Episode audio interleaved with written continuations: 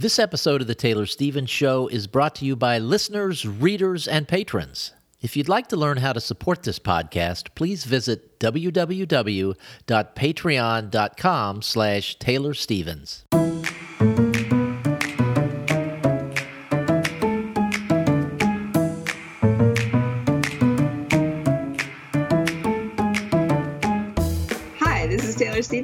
York Times best-selling and award-winning author of kick-ass international thrillers, and this is the Taylor Stevens Show with my good friend Steve Campbell, where we are kicking writing in the butt one word at a time. Taylor, I understand through the digital grapevine that you're becoming sort of a wildlife expert. And you have some funny stories to tell about that. okay. Expert might be a little bit misleading. domestic, domestic fowl expert. Okay, so um, yeah, I do have a funny story to tell, or at least it's funny of what happened to me. um, if you've already, if you're already reading my Patreon post, if you're already in the Facebook Club fan group, then you're already familiar with this story. But now you get to hear me tell it in actual word words and not just in writing. So, um, about two months ago, a little over two months ago, I brought home four baby geese. I've wanted geese for a long time. Um, as I've talked about on this show before, I'm kind of transitory. Like, I don't really have a home home. And um, so there's one of the places where I stay has a lot of land, and so it's outdoors. And that's where I go to kind of get my mental health, uh, you know, my brain just calmed down. I do so much better when I'm away from the city. And so, um, the problem is the other places where I'm staying are not places where you can just have little geese running around. So um, when I bought these geese, I knew that I would be taking them with me um, wherever I went for a while. I did not realize how fast they were going to grow. So they grew really fast, and within a few weeks, um, I could I just couldn't anymore. They they were they'd outgrown the largest possible tote I could buy to to carry them with me. So um, to, to keep them outside, knowing that I wasn't going to be there all the time. Um, so, you know, if I'm there, I can step outside, I can be outside a lot, work outside, whatever, and keep an eye on them. But um, because they're still small and out there, there's a lot of predators, hawks. In the daytime, there's like domestic dogs are one of the biggest uh, risks for little birds that don't fly. Um, and, you know, and at night, there's bobcats and coyotes and whatever. So knowing that I wasn't going to be there, uh, there was electric. I got electric fencing set up for them, and uh, so that's where I was keeping them in this electric fencing. And so that's kind of like their home, which they escape out of sometimes. It's a whole other story on its own. But anyway, um, so the thing about geese is they they they they imprint, right? So the they imprint on like the biggest thing they see when once they hatch and they're like oh you're mom. So for the longest time i was mom to these guys and they would follow me around and it's it's, it's so hilarious. They they they talk like you talk to them they got to talk back right? And um and and they recognize you. But what i learned over time was that they don't really recognize you so much as they recognize your voice they're not real good at recognizing faces. So we had a, a cold snap out there, and I had um, I was wearing a hat, and when I went to go see them, they like freaked out, like who who the hell are you? Get away from me, you monster! And so that's when I realized that they didn't they don't know me, they know my voice, then they know me without a hat or whatever, right? So that's the first little put a pin in it thought you got to know about them. The other thing is they're not incredibly uh, smart in terms of putting themselves up into safety at night. Like, so they'll just settle down in a little goose pile, all four of them, wherever they are at night. And at least they're in that fence, but I got, built, got them a house to live in, quote unquote house. And so I'd go out and I'd put them up at night. And so this one night, um, is getting pretty late and we had this massive massive storm roll through like just just splitting the heavens open and water just pouring down. And it's around midnight maybe a little later and i'm thinking okay i'd already put the geese up but they can be kind of naughty and they they come back out a few times. And i was like knowing them they're probably out and they're probably just getting drenched. And it wouldn't normally be a problem. They're geese, right? Waterfowl, except that they still don't all have their feathers. Their, their full feathers haven't come in yet, which means they can get chilled and die.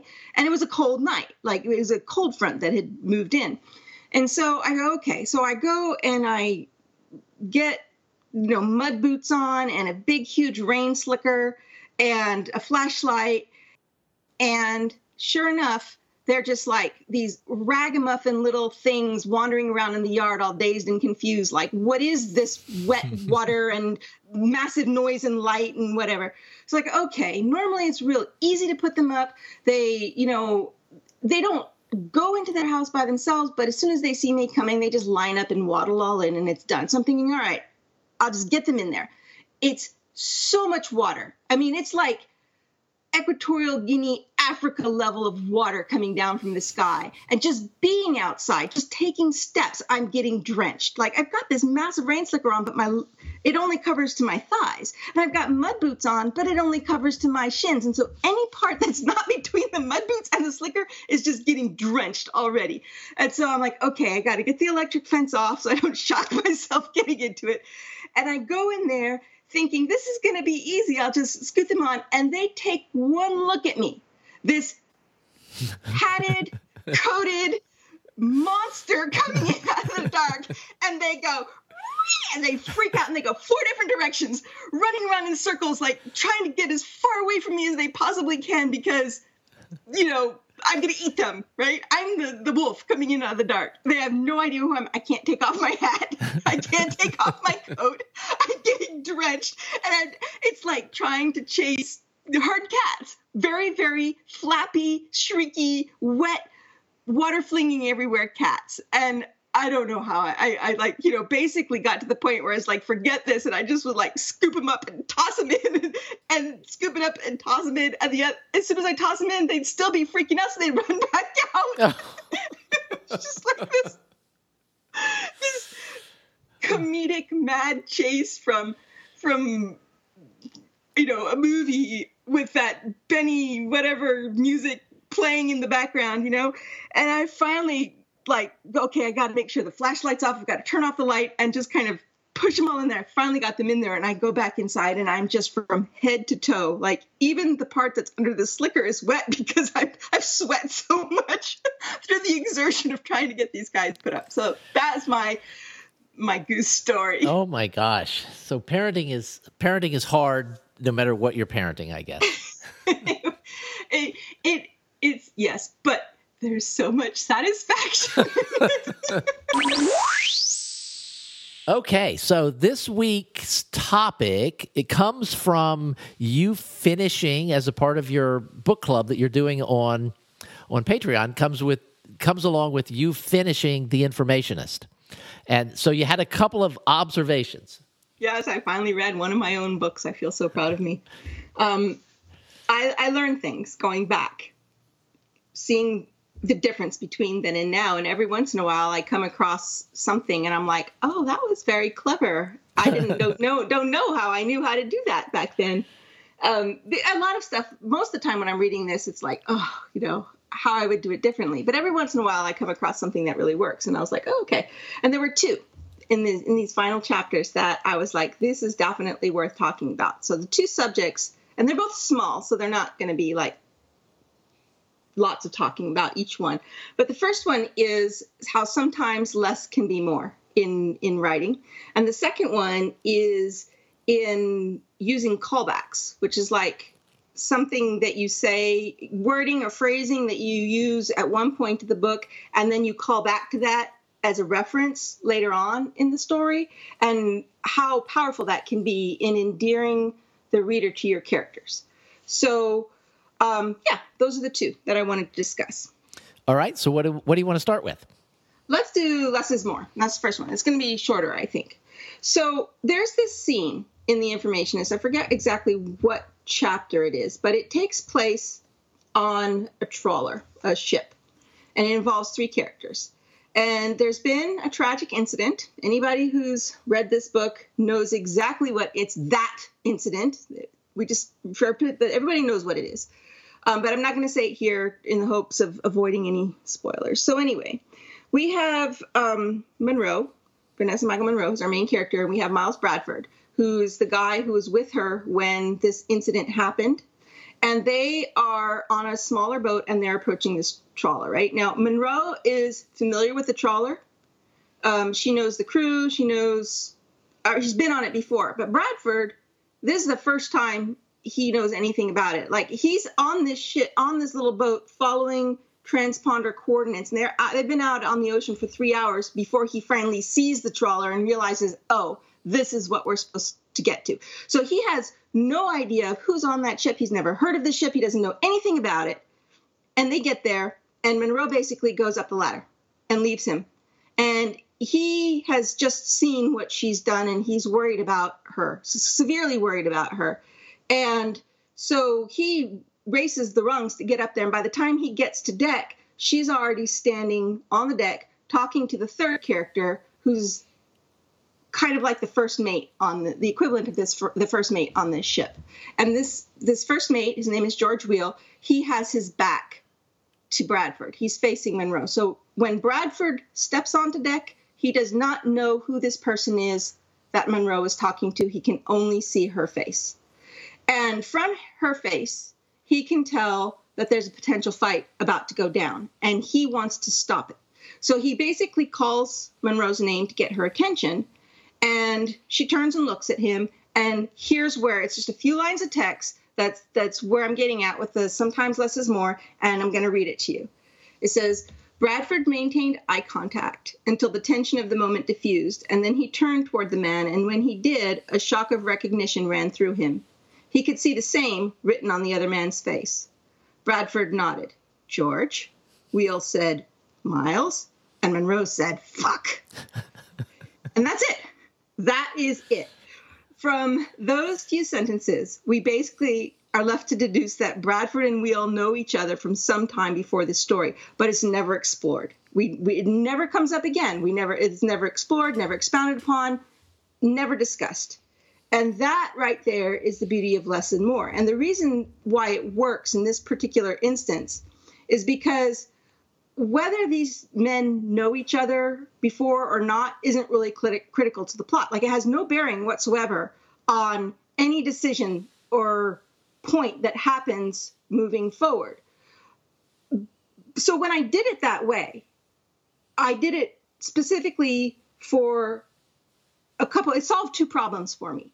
And the first is that in that scene, whatever took place before it and whatever took place after it, I didn't have the time to introduce the characters. Like it was this really tense, rapidly moving situation.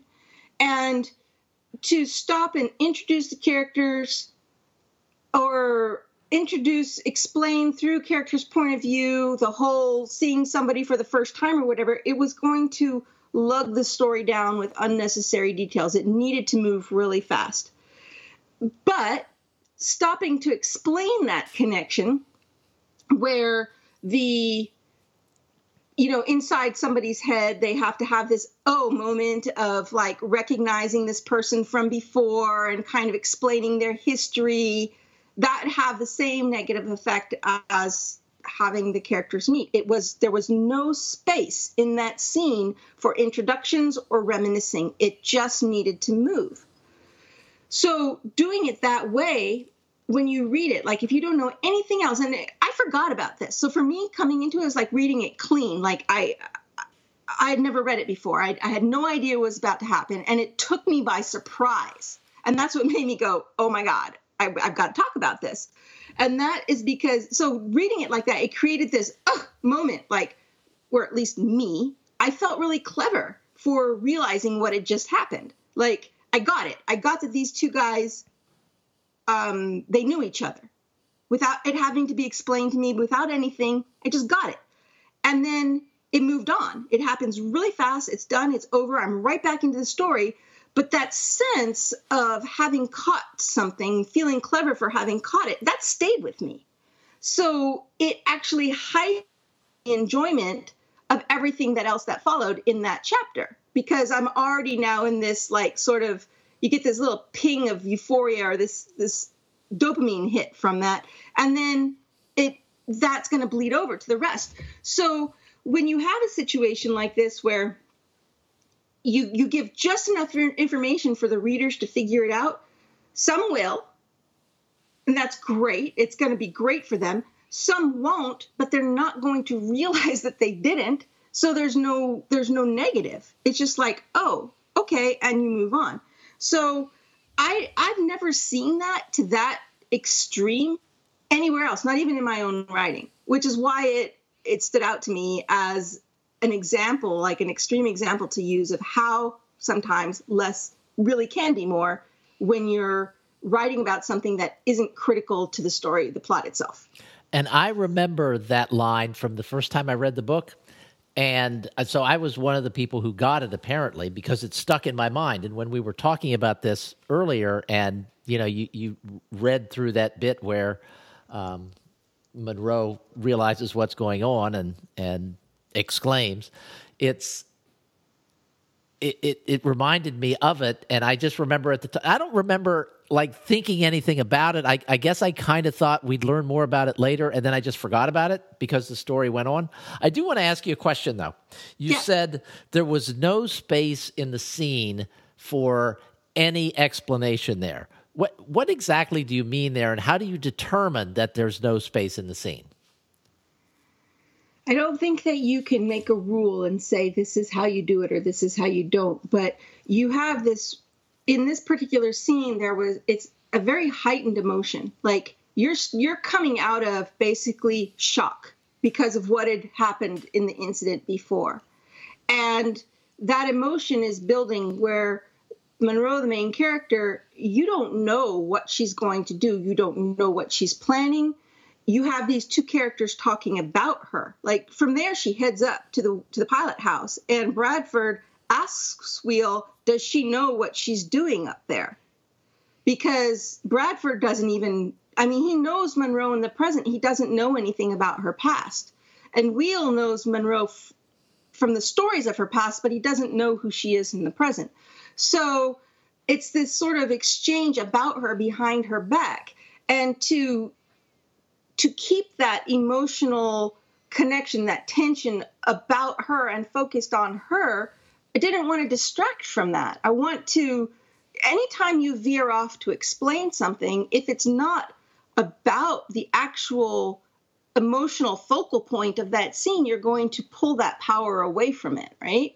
So I I needed, wanted, at least in retrospect, that's what I see that I was doing. I wanted that emotional focal point to stay on her. I wanted the, the spotlight to follow her and not to have to go off for a little side tangent on these other guys. Now, if, for example, I needed to come back to that and explain it, and I would do it later, like after Bradford has maybe had a chance to talk to Monroe again and they're having a conversation he could have said, or she could have said to him, What was that all about? And he could have said, Well, you know, we served together at, you know, at whatever three years back, and, you know, he was the assistant. I don't know, however you want to do it, right? Build their backstory. And it would have been a time to approach that, but not there in that scene.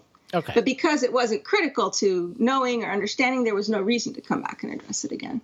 Okay, I got you. And that makes perfect sense. So there was a certain emotional level that you had set there, and any additional words would have changed that level. Yes, but not just the additional words. It's like if you have a spotlight, right? And you're shining that spotlight on your character mm-hmm. and, and following them across the stage. And all of a sudden you swing that spotlight over to the other side of the stage and say, now here's Bradford and Wheel, and let's tell you a little bit about their story. And then you try and swing that spotlight back over to your character. You've lost the momentum you've lost the emotional thread and you have to pick it back up again. So you didn't want that interruption of swinging focus from her to something else that didn't wasn't anything to do with her.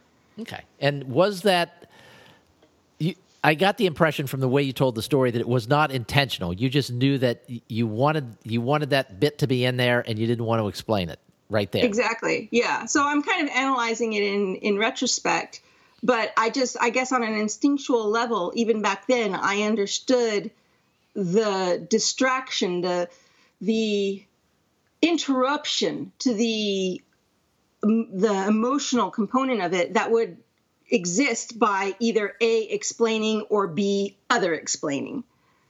Okay. All right. And then we had a second. Uh, a second subtopic for today, which is the idea of the callback. And when you first mentioned when we were talking about this before we started recording, you said a callback. I didn't know what you were talking about. So you sort of explained it before. Um, so let's get into the the example of the callback. Okay, so I don't know if callback is like a technical term for something like this. I'll, I'll, tell you, I'll give you the example and then we can discuss where I'm coming from with this. But callbacks or whatever you want to call them, it's like how you can use that to create a sense of intimacy between the reader and the character. And it's like giving the reader and character it's like having the reader and characters be part of the same sort of private language or inside joke you're you're opening a small window where the reader feels bonded because they have this information that they nobody else who hadn't been privy to this conversation or scenario with these readers would understand what this meant. So in this um the so callback is saying it once and then referring back to it at another time right? So in this we have two instances that it's going to be used first and then the callback. And the first time um, it's when bradford and monroe meet. And it's a bit of a power play going on because they're both really capable, independent characters. And Monroe has always worked alone. She doesn't want anyone working with her. And she, Bradford's kind of been forced upon her, and she sees him more as a babysitter or a minder, even though she knows that in his own right, he is a very, very capable person. It's that he's being forced upon her to accompany her that makes her resent him. So she's started this off already, this first interaction, by by testing him, by by sending him to some place that she knows is going to be really hard for him to find, and to see how he goes about finding it. If he asks for help or comes on foot or whatever. So he finally gets there. He's a little bit late, and um, they're sitting there talking at the table.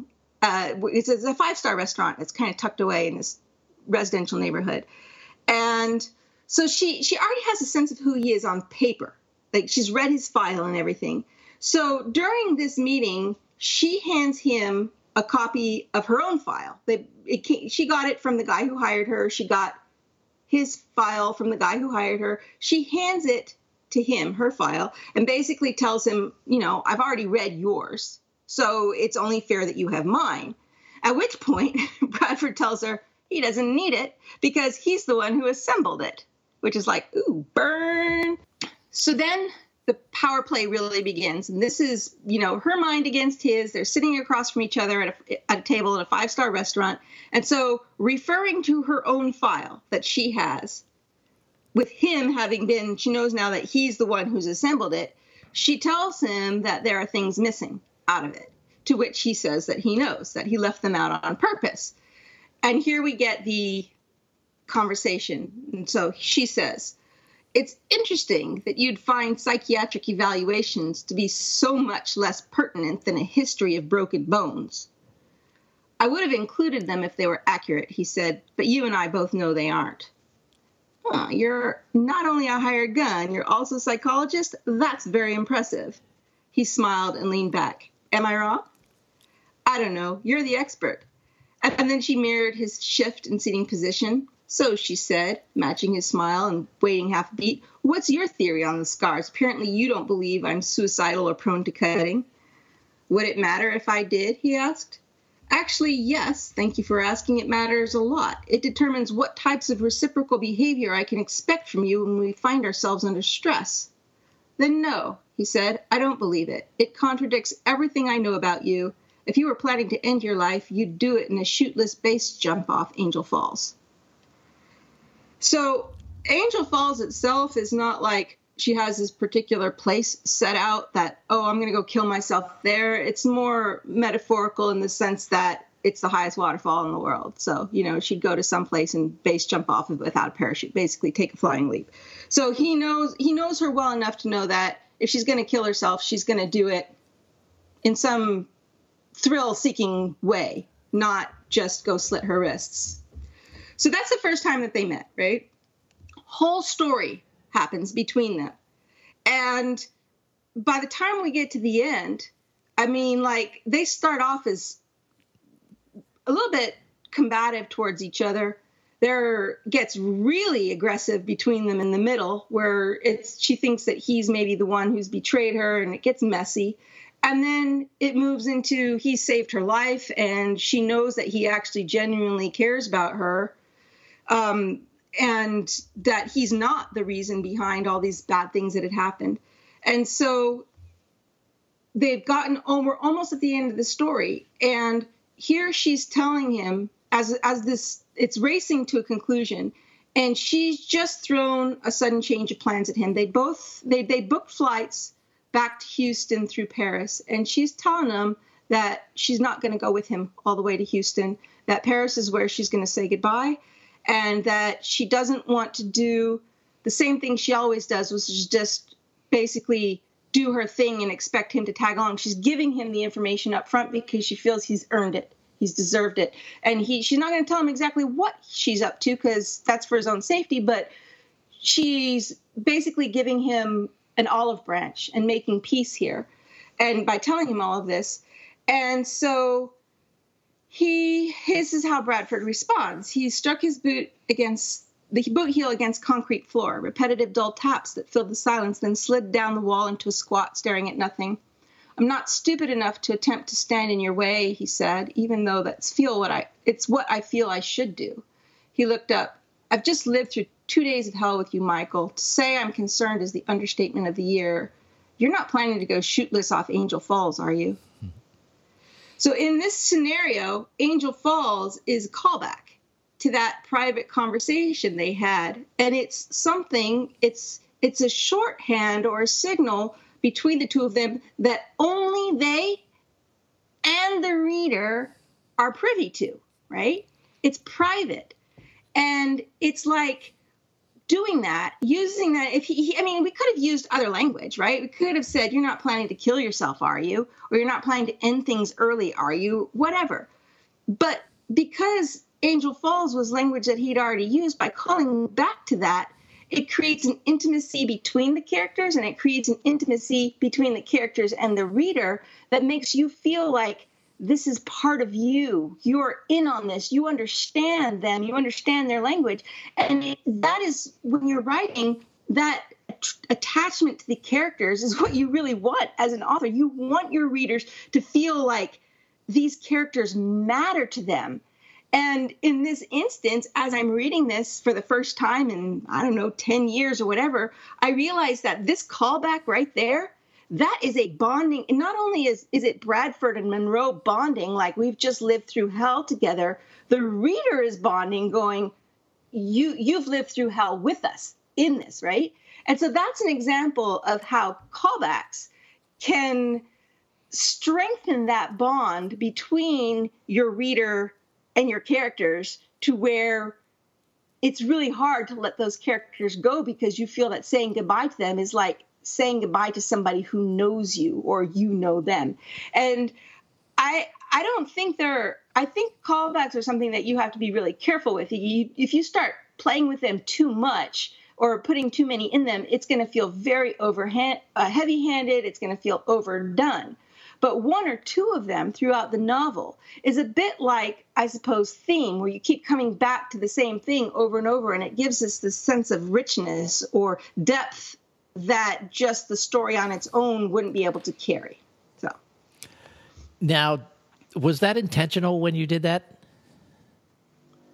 Uh, no, I mean, referring back to Angel Falls, yes, I mean, obviously that was intentional just because as as I'm writing characters, I'm inside their heads, and so whatever their experiences have been, um, that's what I'm going to draw on. And I was, of course, drawing off that earlier conversation, but I wasn't doing it intentionally, deliberately to use it as a callback. I was doing it because that's what a character like this would have done or said in this particular situation. But analyzing it, ten years removed, I'm like, that was very, very smart to do it that way.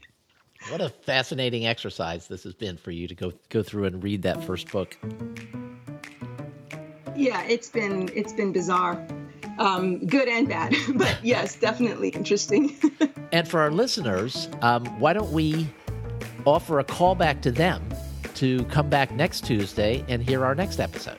You're so good at that.